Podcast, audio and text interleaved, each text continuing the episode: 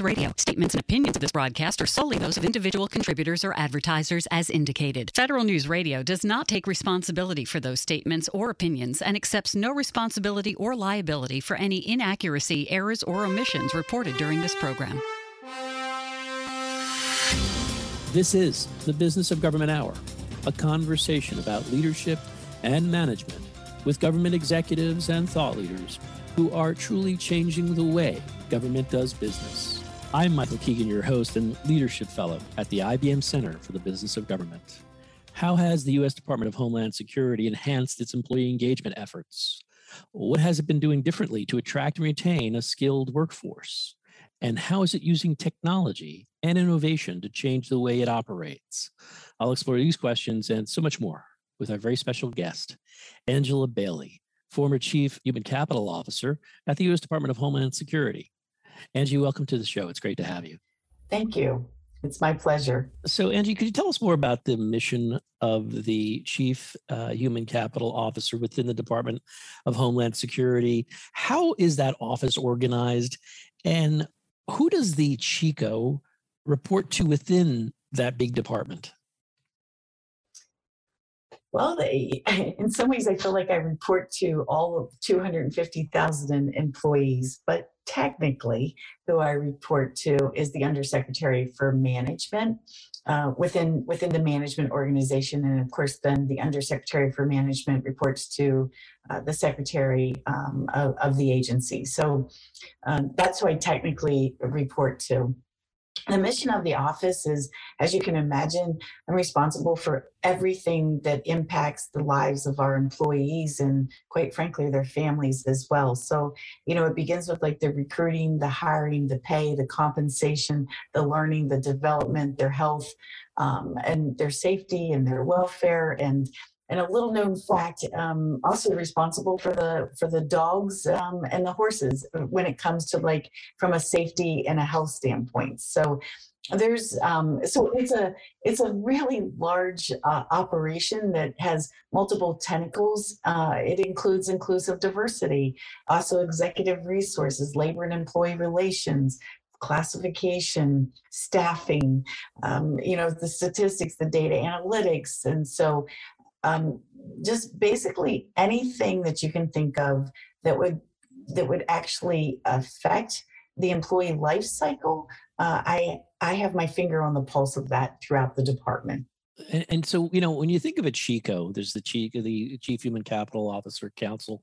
I'm wondering, can you give us a sense of what uh, you kind of gave us a sampling of your portfolio, but what are the responsibilities of a CHCO day to day and day to day operations? And how, in your case, during your tenure, how does that role support the mission of the agency or the department? Well, from a from a day to day standpoint, so you're right. I have this really large portfolio, but to your point, but what does my day look like, and what do I do? And so, my responsibility is a couple of things. One, it's to set the strategic vision of where uh, we really need to go as a department, and then to be able to influence that in such a way as to get uh, 22 different components to kind of line up and be around that vision and be able to to move forward then with whatever it is that we're trying to implement on behalf of the employees and so sometimes that involves working with congress sometimes it involves working with omb or opm other federal agencies working with our own component hr directors as well as our component leadership to really like understand what are the issues what are they facing and then how can we develop and and implement programs that are really in their best interest. So, you know, day to day, what does that mean for me? That means a lot of meetings. It means a lot of phone calls, a lot of interaction with people, a lot of conversations with people, and not just, by the way, leadership, but having conversations with the employees as well. Not only my own employees, but the employees that are within DHS to really just understand like what's the heartbeat of DHS, what is going on, and then again, how do we do things to like that really integrates um, all these different policies and processes and procedures in such a way that it just makes their, as I like to say, their human experience so much better when they're at work um, on, on a daily basis. So, Angie, would you tell us more about how you work with the DHS components responsible for human capital and workforce efforts across the enterprise? Well, it's a real collaborative uh, arrangement. I don't actually, none of them actually report to me and so what what i really need to do is like have the opportunity to again like pick up the phone or email them and just have conversations with them and say you know what are your specific challenges? What are some of the things that you're facing? How can we work together to help you? If it's an hrit thing as an example i co-lead many of the different councils within dhs so as an example i co-lead with the cio um, the work that we're doing on HRIT. So that might be about having a conversation with them on how do we make sure that we have a really integrated and sm- smoothly running performance management system or a hiring and a staffing system or how do we connect with the ISMIS, which is our security system? How do we make sure that that's connected with our HR system? So, what you will really find is that how I really work with the DHS components um, is to say to them, what are your needs? And then what are the department needs? And then how do i make sure that i recognize that they have unique individual needs? But then where do those fit into the overarching dhs um, agenda or strategy? And then again how do you integrate all that together so that we can deliver something on behalf of the components that meets the intent of the components and meets the intent of dhs you know i was wondering it, it, given your portfolio given your duties and responsibilities and your time that you've spent at uh, the Department of Homeland Security during that specific period, and more recently, what are, say, the three I, top challenges you've faced, and how did you uh, seek to address those challenges? There's a, I would say that there's a couple of challenges that, that come to mind. One is we are a really large department. And I often like to say that in, in many ways, you know, we are just, we're a loose federation. And what I mean by that is, yes, we are all completely together because, you know, we're under one umbrella called DHS. But the components, many of them have their own appropriations. And so they actually have the ability if they wanted to to just strike out on their own and to do whatever whatever they wanted that was in their best interest. So one of the challenges that I have is is how and I kind of touched on this a little, you know, in the previous question, but how do I make sure that whatever it is that that they individually need, their unique needs and their unique challenges, how do I make sure that I honor those and address those, but at the same time help them move forward in a very collaborative way with regard to, to where DHS itself wants to go. And so that can be a challenge, right? Because, you know, sometimes one component might have the money to be able to do something that another component doesn't have the money to do. So, you know, a challenge might be getting that particular component with the money to actually kind of pony up and maybe lead the way in something that we're trying to do, but do it in such a way that it's then scalable across all of DHS and it's not just for that particular component. So that's one challenge.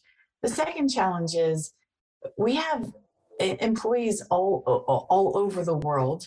Um, they're not just you know with confined within um, in the contiguous United States, and so a challenge is, is like thinking through everything that they might need uh, that may be different. Like a, a, border patrol agent what they need on the southwest border is might be different than what a border patrol agent needs on the north border. But it's also uniquely and very different from what a tso a transportation security officer might need um, in california versus if they lived in montana and then that could be different for what a FEMA responder needs with regard to what you know what kind of disasters they might be responding to. And then you add on top of that, you got HR specialists and budget analysts and contract specialists and facility experts. And so you have all these people with all these different needs and different experiences. And how do you, again, make sure that you address as much as you can their unique needs but yet you do things in such a way that it becomes scalable and usable across all of DHS because there will be some guiding principles and things that are really important for us as an as a collective agency. Um, and it's just very challenging trying to address the unique with the what I would say with uh, where you want to go from a standardization or a consistency standpoint. And then the third challenge is is that I think is another one. The the third one that kind of comes to mind is just simply the fatigue uh, that goes on with a workforce that's stretched to its max, has seen crisis after crisis, um, is is in the middle of a of a pandemic that nobody really you know fully understands or knows where what's gonna what's lurking around the corner, what's next.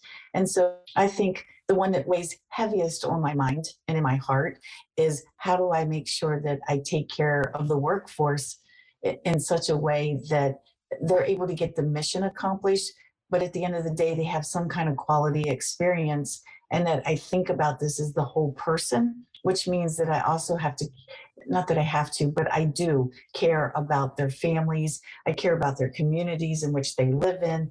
And so I think that that, that becomes, it becomes a, a challenge, I think, really, quite frankly, for all of us. And so the way that I try to address that is to just have conversations with them, to reach out to them, to be able to touch their lives and they touch my lives. They share so many things with me on a daily basis. They share, you know, the the northern lights, they share moose, they share that they've had babies born. They share that um, you know, one of their colleagues committed suicide. They share that, that they've lost somebody to COVID. So I think by actually taking the time to listen to our workforce and listen to their stories and understand that there's there's a human behind all of this is one of the best ways that I've found to addressing these many challenges uh, that I face on a daily basis. Um, I'm wondering, uh, Angie, uh, given your tenure in in the federal government in public service, but also uh, during the time you've spent at DHS, what has surprised you most? That's a great question as well. Um, so I, I would say what has probably surprised me most is, and I say this in a good way, is like how the spirit of the DHS workforce, the fact that no matter what is thrown their way, no matter the fact that they might be railed on against uh, by Congress, or they might be railed on, um, you know, by the press or by the public or whatever, every single day they still get up and they still come to work and they still do what they believe is the right thing to do. And so I think it's it has surprised me in a really good way. Not because I don't believe in in you know people, the goodness of people. It's not that. It's just I guess in some ways it's surprising like how the human spirit that's behind this DHS workforce and just how incredibly committed that they are to carrying out their their mission. And so I it's inspiring every day when you get the opportunity to talk to them and and you see all the challenges and things that they personally and professionally go through and yet they still rise to the occasion and they still make sure that the planes take off and they still make sure that the border is as, as secure as they can possibly make it and they still make sure that people get you know the, the things that they need d- during a disaster and and they do all of that a lot of times at their own personal cost. Um, they still make sure that the president is protected uh, and in you know and the cabinet officials. They do so many things um, and it's just it's just it's surprising but it's surprising in a very humbling way. Yeah it's true. I mean uh, i asked this question a number of times and it's the it's the spirit the resiliency of of, of the workers that uh, it's it's it's really it's it's a pleasant surprise. And i'm wondering about your career path angie. Um, could you tell us more about your tenure in federal service well, I would say that my career path is not traditional. It's kind of a zigzag. And, you know, I started out as a GS2 at the age of 17 with the Social Security Administration. And then I went to the Department of Defense and I held a variety, I worked at a variety of defense installations, Army and, and defense agencies. But by and large, I was a labor and employee relations officer for almost tw- a better part of 20 years of my career. And then I went to the Office of Personnel Management, where I got my first SES position and then i slid over into recruitment and hiring which was you know kind of like a brand new role for me. And then from at opm i also um, was the associate director for employee services so i had basically everything that i have now. And then i ended there as the chief operating officer. So then I got to learn all about IT and finances and contracting and facilities and security and safety, et cetera.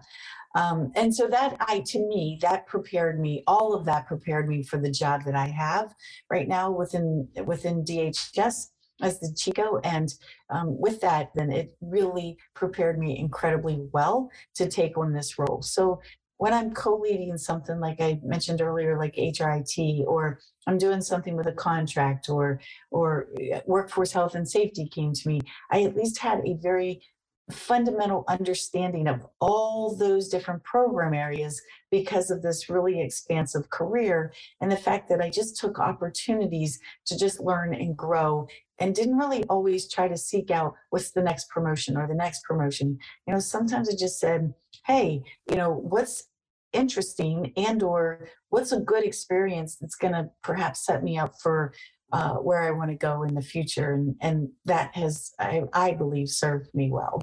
That's interesting. You know, say it served you well, and you, you it's apparently you've ser- served the the country well. I was wondering, given that background, um, what are the characteristics in your mind of an effective leader?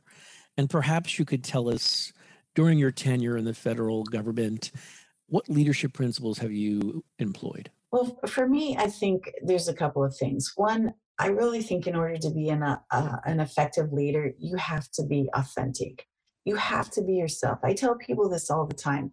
You you can't be me, and I'm not going to be you. So while you may gain some, you know, maybe some insight or some good tips off of observing me or emulating me, at the end of the day, you have to be you. And people will respond to that. People really want to know that who, what they see is what they get. And so eh, I think that that is incredibly helpful. If you're having a bad day, it doesn't mean that you should be mean to people, but I don't think there's anything wrong with saying, this day is not going well. And, and of all days, in particular, this day, I need your help. You know, I need to lean on you because I just can't seem to get it right today. I think people appreciate that. And so, a guiding principle for me is I will and I heard this the other day from someone who works for me, and I just thought it was the wonderful thing. My guiding principle is to always bring my best self to work every day. Just bring my best self, right? It, and what I mean by that is I need to be authentic, but I need to do it in such a way that it is um, it is the best part of my authentic self right? Not not all of all of my warts and things like that. And so that's a guiding principle for me. A second guiding principle is that i care. I care about the mission. I care about the employees. I want to make sure that i'm doing everything that i possibly can to make their life and i do mean their life including outside of work as best as i can possibly make make that by by simply caring about them and so I don't have like this whole laundry list and, you know, where I go through and, you know, it's situational or it's a servant leadership and it's all those things. I think it is all those things, but it's wrapped up. But I just have, I'll, I have three guiding principles. But as I said, one is bring my best authentic self to work. Two, care about the mission and care about the people that I mm-hmm. interact with on a daily basis. And three, be true to my North Star and what it, and so to me that means that I follow what I believe is morally and ethically the right thing to do, and I stay true to that North Star. How has DHS focused on employee engagement and readiness? We'll explore this question and so much more when our conversation continues on the Business of Government Hour.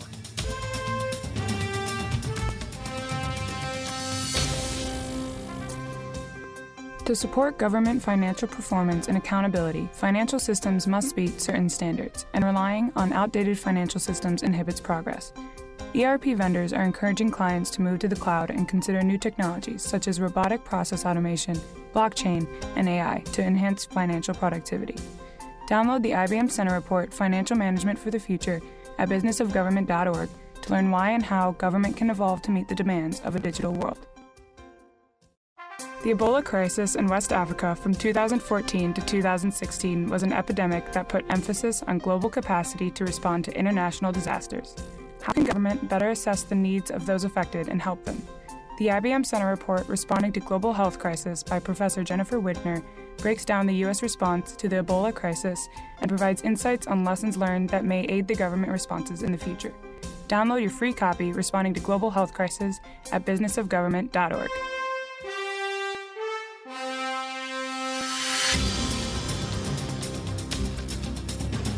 Welcome back to the Business of Government Hour.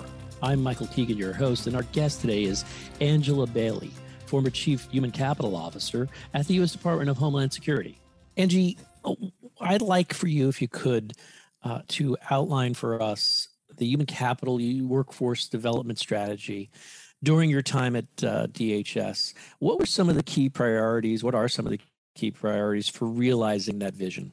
Well, so over the time, over time, I would say that the our strategy, or at least our key priorities, have shifted sometimes in you know o- over time. But generally speaking, um, our our strategy is really to deliver to the department and to the workforce and to their families like the absolute best experience, human experience that we can possibly deliver to them.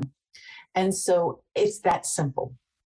And so for me, it's like, so then whenever you look at your key priorities, some of the things that have always been a key priority are employee and family readiness has always been at the top of the list. What can we do to ensure that our employees and their families have everything that they we can possibly provide them so that they can carry out the mission on behalf of DHS for the American public?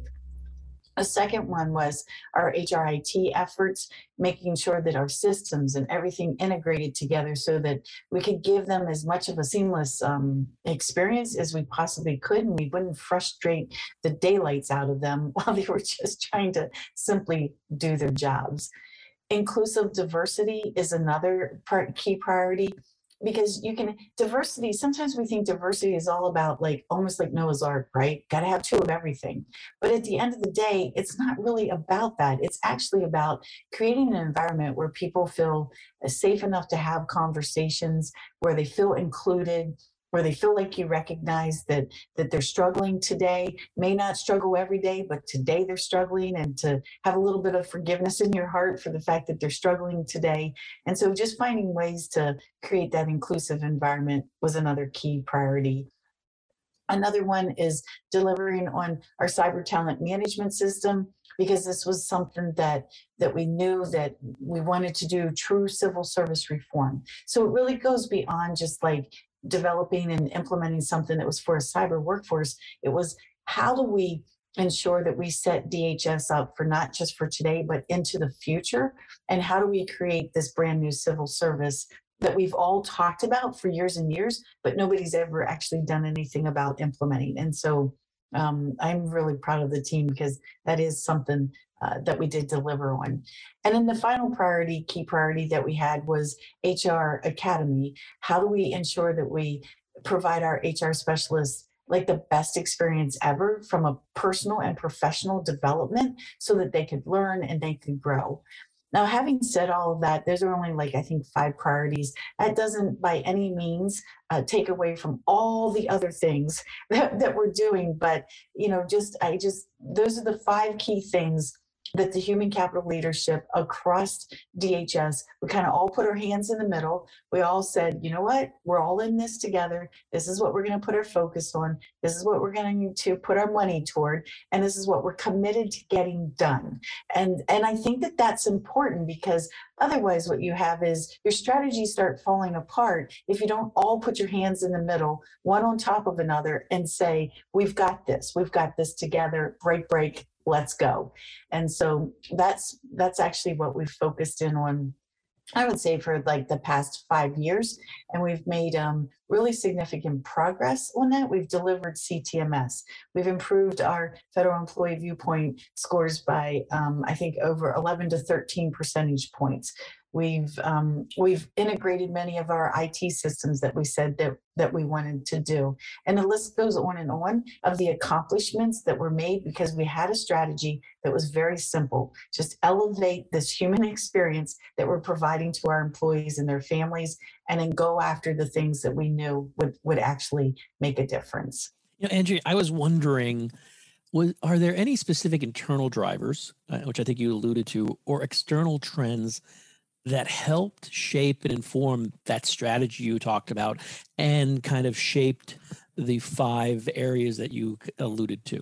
Yeah, absolutely. So I will tell you what shaped the internal driver for employee and family readiness was me going out and sitting down with spouses of fallen agents and officers. Um, I did that, I want to say in the summer of 2018, or I think it was the summer of 2018. I sat down with them and just talk to them and just listen to them. And out of that was born then employee and family readiness. So, it, it, you know, that to me was a key internal driver. A key internal driver for the HR Academy is the fact that you have this, you have a hard-working, dedicated HR professionals who needed somebody and someone, I think, to actually say to them, You're important enough for us to invest in you.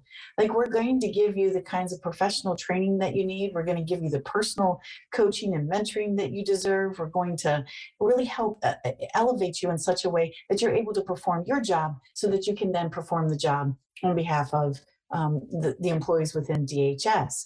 And so those are two like internal things. External factors that really drive into our strategy is is whenever you kind of look around and you say to yourself, there's got to be a better way to do hiring and recruiting and stuff within the federal government. And we all sit around and complain about um, the hiring within the federal government. It takes too long. It's too hard. It's too complicated. It's too, too, too. Everybody has studied it for years and years and years.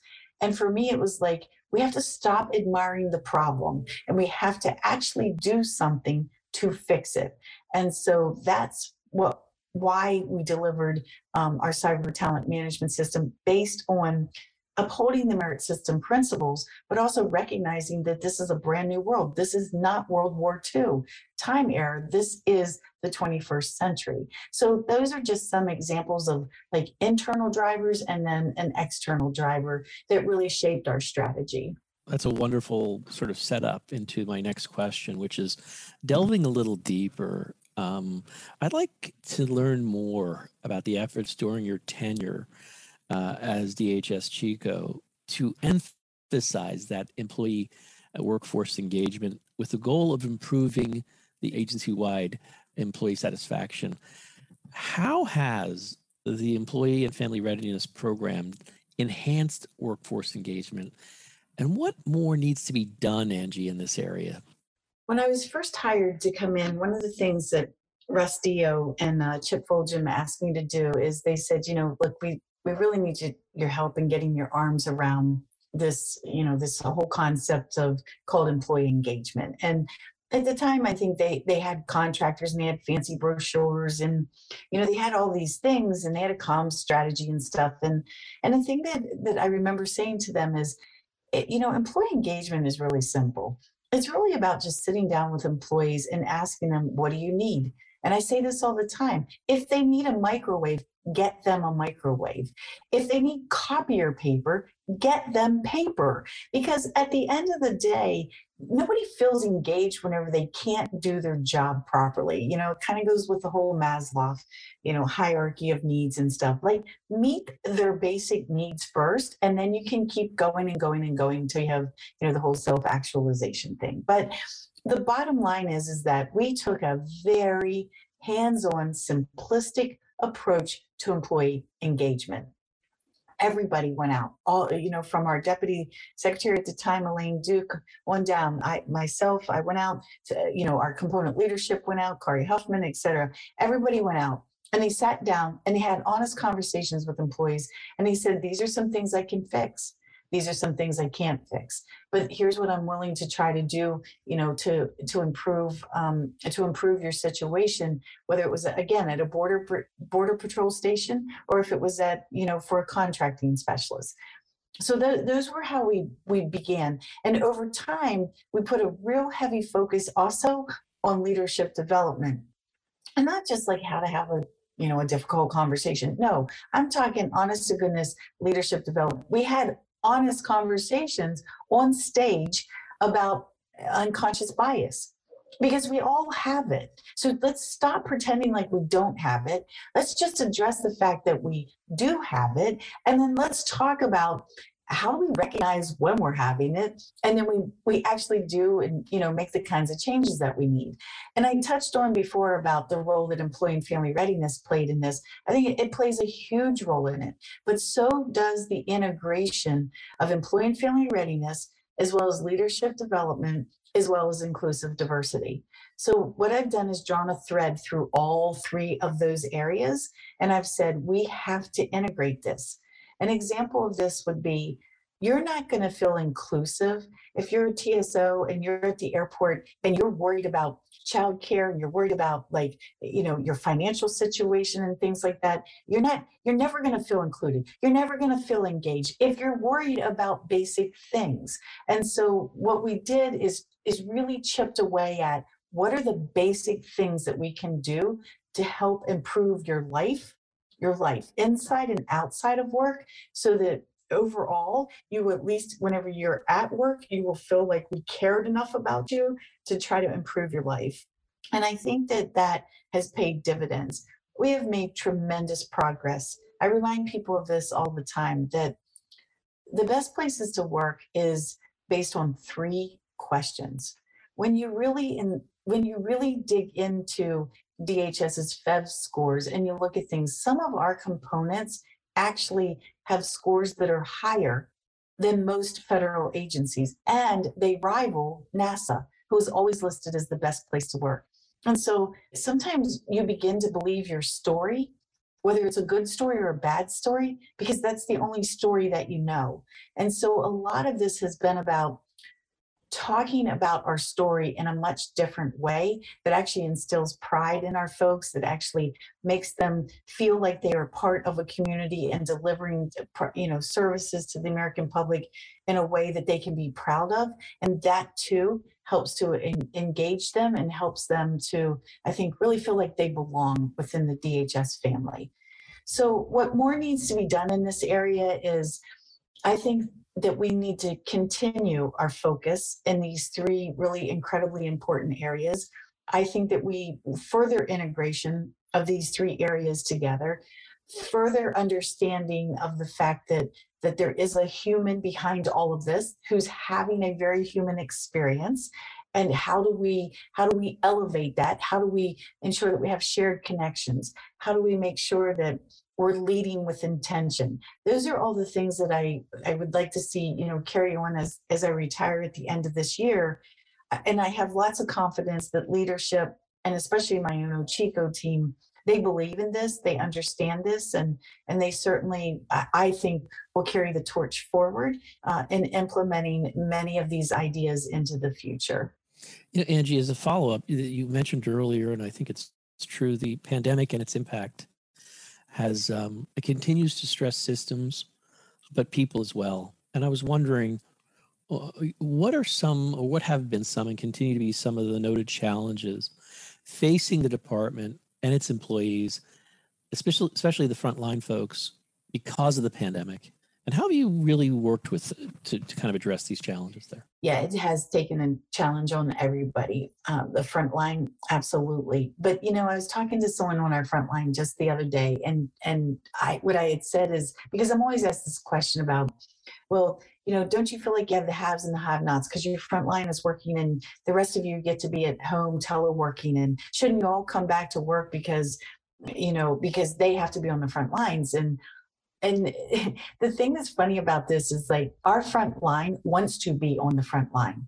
It would kill them to have to be at home like me sitting here behind a desk right and with a computer you know with a computer and stuff and not being out riding uh, on a horse or riding an atv or doing a search or a pat down or you know all the things that they need to do to cr- catch criminals and human traffickers and everything else that they do on a daily basis, none of our front line wants to be sitting at home. They want to be out there doing what they're doing. And so the challenge becomes then it's not about the haves and the have nots. It's not about the people that are at home and the people that are on the front lines. It's really about how do we address what their individual challenges are as a person within that particular mission set that they have and then how do we make sure that that we address again their basic needs as well as like their mission needs so that they can continue to get the job done so as an example PP, PPE, which is personal protective equipment, becomes incredibly important for our front line. How do we make sure that we have plexiglass up? How do we make sure that they have the right mask?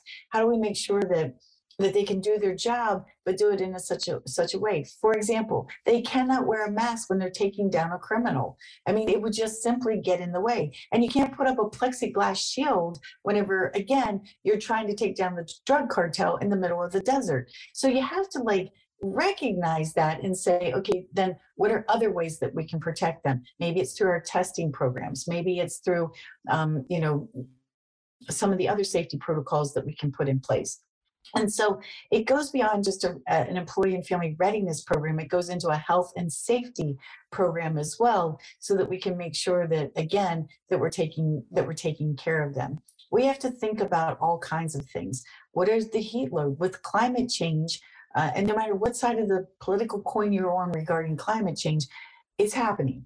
And so we have to think about things like what's the heat load, not just for our employees, but what about for our, for our dogs and what about for our horses as well. And so it's this understanding that all these systems and all these systems within systems and the people that support them, that there are multiple challenges that are going on within the current environment and will go on even into the future. And how do we map those things out? How do we make sure that we understand what it is that they really need in order to be able to accomplish their jobs and then march toward those um, in a way that makes that makes sense? And and when i say makes sense has a common sense approach to it as well so that we can actually implement things um, on, on their behalf. That's terrific. You know i was wondering let's switching gears slightly to professional development and um, and the HR Academy, which you mentioned earlier. Could you tell us more about the efforts in this area? And during your tenure, what has been done to build the leadership pipeline within DHS and across its components? Sure. So happy to talk about this. So some of the things that we've done with our HR Academy, like we we have these um, leadership sessions where we bring in all kinds of people. Like sometimes they get to, you know, it's a chat with a CHCO, which would be with me we've brought in um, and, and kind of blending in on uh, the discussion around HR Academy as well as leadership development and things that we've done. We brought in Simon Sinek the other day, and I had the ability to interview him. And so that was really um, an incredible conversation as well. So we've mixed this, we've mixed everything together with like really professionally developing our HR, our HR folks by giving them the skills that they need to actually do their job, but also think about things like critical thinking and data analytics and how to tell a story and how to you know how to give a really good presentation or how to give a good briefing in front of congress. So we've integrated all of these different professional development things for our hr professionals that are born out of the HR Academy. But it goes way beyond that. I will tell you, whenever I walked into DHS six years ago, I was beyond impressed, and I am still incredibly impressed with um, our team. And Lena Savkar really deserves a lot of credit for this.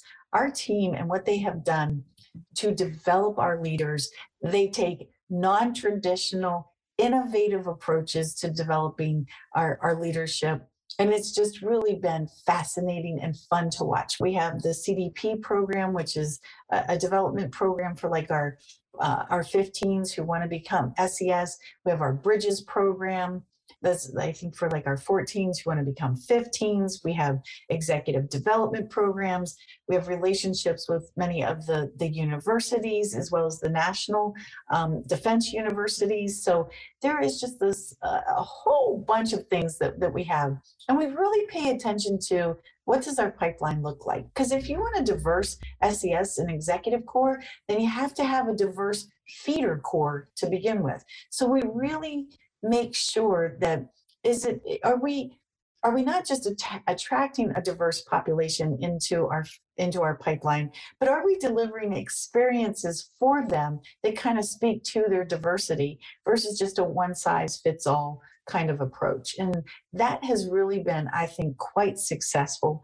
Our components do a fantastic job as well. So again in my career and i've have a 40 year career. I have never seen an agency do leadership development as well as DHS does it. That's great. And getting more into the more technical uh, aspects of your of your role, uh, what challenges have you seen in the current state of, of the learning management system within DHS? And how are you sort of continuing to deploy it through the pandemic? And are there any opportunities in this area that you'd like to talk about?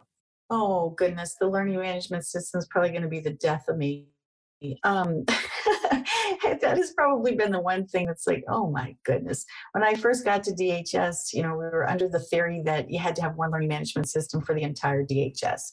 But then we discovered things like, well, FEMA has reservists, right, that are uh, that don't have necessarily have PIV cards, and and oh, by the way, we train dogs too. We don't just train humans. And how are we going to incorporate those those folks in? So basically, the bottom line is like what I asked the team to do is let's just step back from all of this let's have a strategy that just says we're agnostic to what learning management system you're on. It just has to be integrated and connected in such a way that we can get the data out of it that we need, that we can answer Congress with all the reports, that we can, you know, that we can keep track of what kind of training our folks are doing. But let's just really truly try to do all the things that we can to make sure that whatever system or systems that we are deploying across DHS, that it's done in such a way that it captures the training that it it allows people to be able to map out their career like you know have a career career path mapping uh, component to it and just really again allows us to do reporting and things. So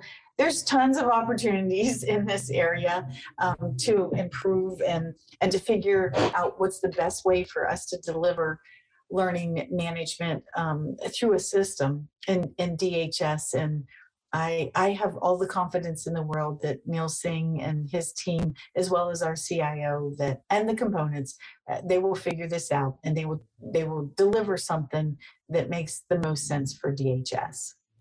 You know, Angie, how is the department working to enhance onboarding?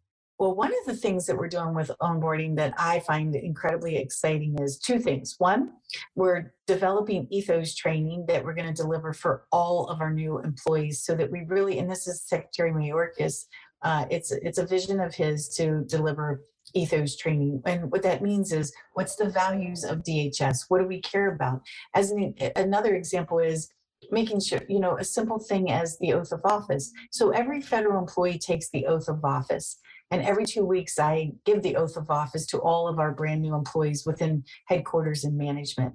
But I don't just give the oath of office, I explain that the oath that, that a federal employee is taking, when you take that oath of office, you are taking the same oath that our first Continental Congress took. And in addition to that, it was only slightly modified by President Lincoln because he really wanted to make sure that civilians understood the importance of the oath of office, not just the military.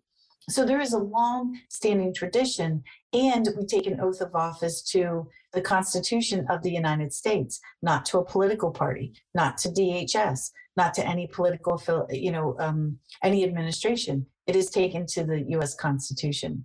So that's just one example of how we are enhancing the onboarding experience by building all of that into uh, our, our onboarding so that our employees, when you come on, it's not just, hey, fill out your health insurance forms. Hey, make sure that you get life insurance. Make sure that you know what your org chart looks like. Instead, it's like, we want to make sure that they understand to the core what DHS stands for, our values, our mission, and, and what it means to be a DHS employee and what it means to be a public servant. So that's one thing. The second thing we're doing to enhance the um, the onboarding is including the families. Because when you join DHS, you don't just join it by yourself. Your, your family joins DHS. Your family, your children are the ones whose birthdays get missed because you are having to work uh, holidays and weekends and you know you have to uh, work sometimes like we did during the, the shutdown 35 days without pay and so we're just trying to make sure that our families are included in our onboarding efforts so that they feel feel like they're a part of it. It's why on our employee and family uh, or our employee resource page, we actually have a kids corner. And we also made that page public. And we did it on purpose so that the family could have access to everything the employees have and that our children, the children of our employees, feel that deep connection to DHS just the same as their mommy and their daddy. And so those are two things that I'm really um, I'm really proud of of DHS for taking that step in enhancing our onboarding. Some advice for those considering a career in public service when our conversation continues on the Business of Government Hour.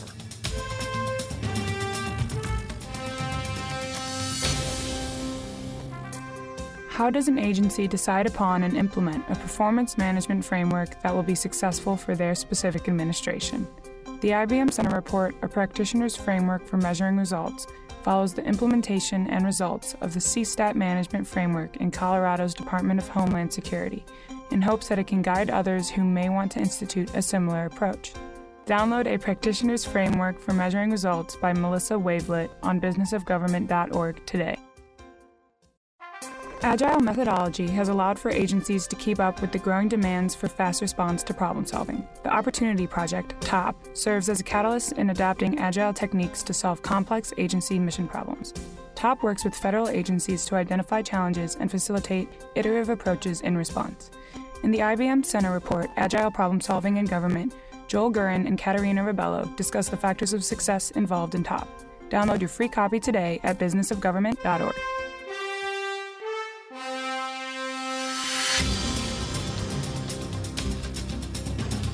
Welcome back to the Business of Government Hour. I'm Michael Keegan, your host, and our guest today is Angela Bailey, former Chief Human Capital Officer at the U.S. Department of Homeland Security.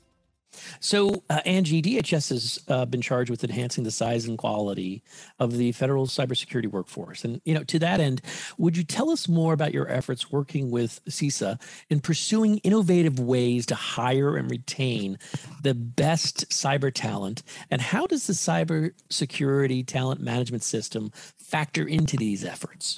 Yes, our, our work um, with CISA and the CIO shop in pursuing these innovative ways to hire and retain has really been kind of a, highlight of my career. I've been co um, co-leading a council with CISA, deputy director, for oh almost six years now regarding cyber talent. And so we talk about all kinds of things. And the beauty of what cyber uh, what CTMS has actually done for us is that it's going to give us the ability to really go out and recruit a diverse workforce or a diverse applicant pool, I should say, from all segments of society. So we talk about that, like that's a merit system principle, and it sounds good, but I don't know that we've ever really practiced it in a way that I believe that DHS is going to have the ability to do that.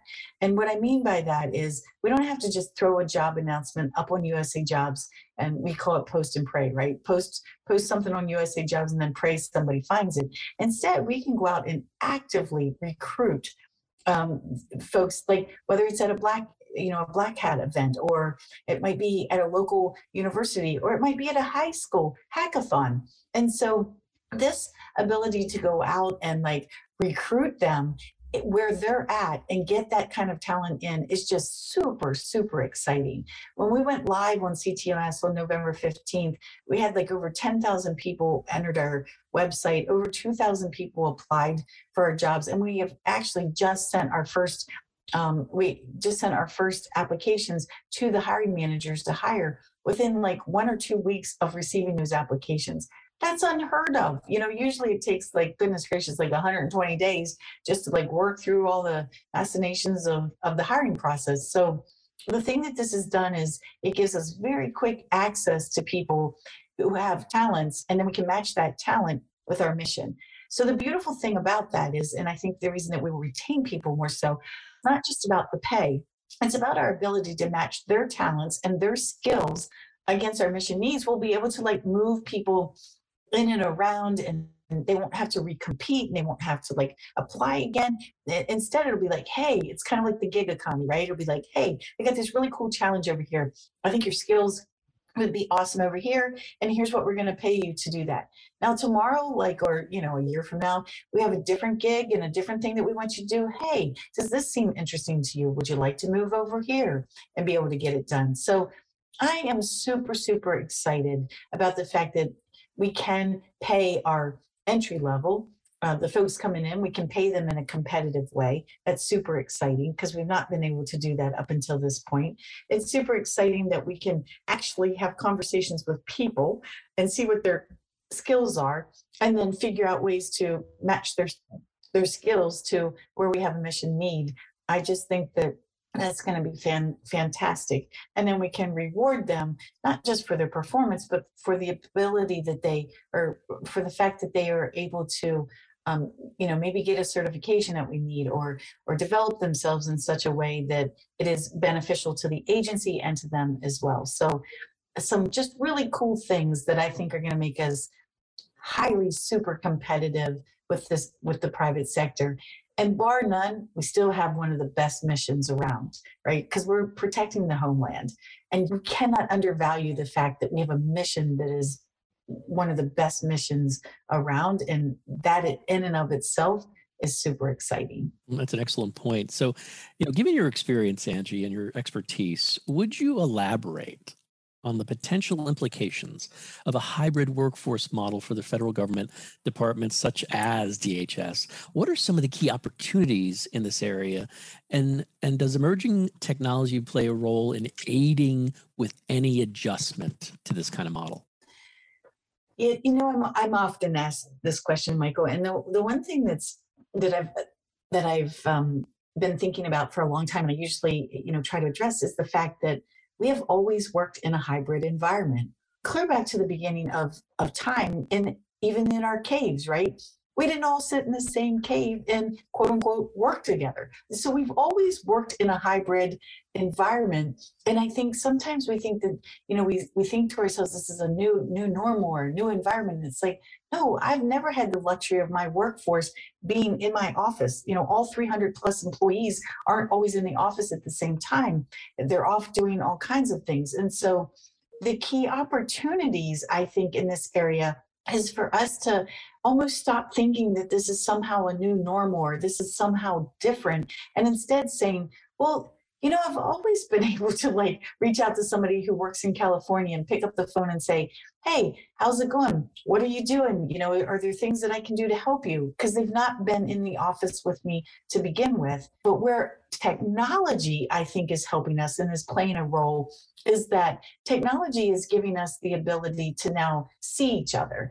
And we probably have had this for a long time, but we've never really made use of it. So while we've used email and we've used you know, picking up the phone to work in this very hybrid environment, I think that what the technology gives us now is the ability to see each other on very real time basis, which pulls us together because as you know like when you're together you can read the energy in the room. You can you can feel whether or not people are getting what you're saying and stuff. And so now i think it's really kind of cool because uh, you know and while technology doesn't give you in the room I think we're getting better at it, right? We're getting better at reading people's faces and their body language and everything uh, through this. And who the heck knows, you know, technology at the rate it's going, we're probably going to have holograms and everything else. And so it may be this incredibly cool experience that at some point in time, we're not just seeing you on a screen, but we see your hologram. Or, you know, there's this little like robot that has your your picture and stuff, and it just kind of follows you around and things so that you're actually part of it. So I think it's exciting that technology will give us an opportunity to get closer together as we perhaps in some ways work further apart. And so I, I think that there's this wonderful blend that we're going to see going on. But my number one thing I just really, I think, want to stress is we've always worked in a hybrid model. We've always done it. And we need to just step back and say, oh, how did that work? How have I been doing this for so long? I've been working like in, in this model. What has worked well and how can I make use of the current technology to make it work even better? Angie, What will you remember most about your public and government service? I will absolutely remember the people the most. Um, I, you know, there's been so many successes and there's been some spectacular failures, but what I will remember the most are the people. I have lifelong friendships from people that I met the very first day I started on July 14th, 1981. And I met uh, this young lady named Debbie, who went on to be the godmother of my children. I will remember the friends that I made in DOD, um, Jill and Eva and Sharon and and Jan and and and I will remember that you know that to this day we still get together. And the friends that i made at opm and the fact that they were there for me whenever i had you know some personal tragedy a personal tragedy that happened to me and they were there. They cared they cared about me. And so and then at DHS, just the wonderful people that I got to meet as a part of the pandemic that I wouldn't have never got to meet if I would not have had the ability to email them and and to you know connect with them and you know just most importantly like my wonderful team that i have within the OCHCO office and the leadership within dhs and I, I will remember how well we worked together to try to get things done. I will remember how every day we got up despite whatever crisis we were facing we we got up we didn't hit the snooze alarm. We got out of bed and we came to work and we sat down and maybe it was you know some tension or maybe sometimes we just um, it wasn't going well but every single day everyone tried to do their utmost best. And that's what i think i will remember most is the heart and the soul of the federal workforce and just um, how incredible they they really are uh, in getting and delivering things on behalf of the American public. Well, that's a great segue into my final question, Angie, and that is what advice would you give someone who is thinking about a career in public service? Go for it. Like and, and enjoy it and make the most of it and have a zigzag career and go after the opportunities. Don't chase the money. And when I say opportunities, the government is 2.8 million employees worldwide take advantage of every single opportunity that is put in front of you because it's it, the sky's the limit on what you can do with your career in public service. And uh, that's really the best advice. That's what i did. Uh, and it made for such a rewarding career because I worked in so many different federal agencies and got to meet so many wonderful people along the way. And, uh, you know, and, and so take advantage of it and and just enjoy the journey because it's it's well worth it. Well um, angie i want to thank you for joining us today but uh, more importantly uh, i'd like to thank you for your dedicated service to the country. Thank you michael. I really appreciate it. This was and I, I really enjoyed this conversation with you so thank you. This has been the business of government hour a conversation with angela bailey former Chief Human Capital Officer at the U.S. Department of Homeland Security. Be sure to join us next time for another informative, insightful, and in depth conversation on improving government leadership and its effectiveness. Until then, subscribe, download, and listen to the entire interview at Podcast One, iTunes, or on your favorite podcast app. And as always, at businessofgovernment.org. For the Business of Government Hour, I'm Michael Keegan, and thanks for joining us.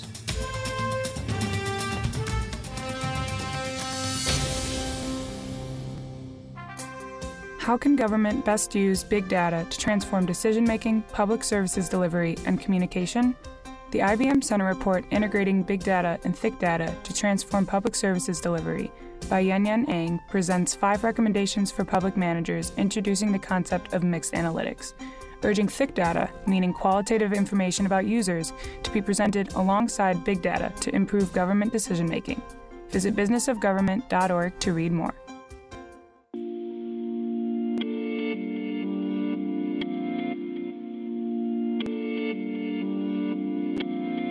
WFED Washington, WTOP FM HD2 Washington, W283DG Sterling, WTLP FM HD2 Braddock Heights Frederick. Federal News Network is the news organization of record for the federal community. We are nonpartisan, non political, and our job is to help federal government and contracting executives make informed decisions. We inform federal managers, contractors, and policymakers on issues related to the federal workforce, management, and acquisition, pay benefits and retirement, the Defense Department, and federal IT. Portions pre recorded. Nights and weekends, we air Washington Nationals, Capitals, and Wizards, and the Navy Midshipmen. We are the Washington, D.C. home of Navy Athletics. Download the Federal News Network app on the App Store or Google Play Store. Play Federal News Network on Alexa. Check us out on Twitter, Facebook, and LinkedIn. Federal News Network. Our mission is helping you meet your mission.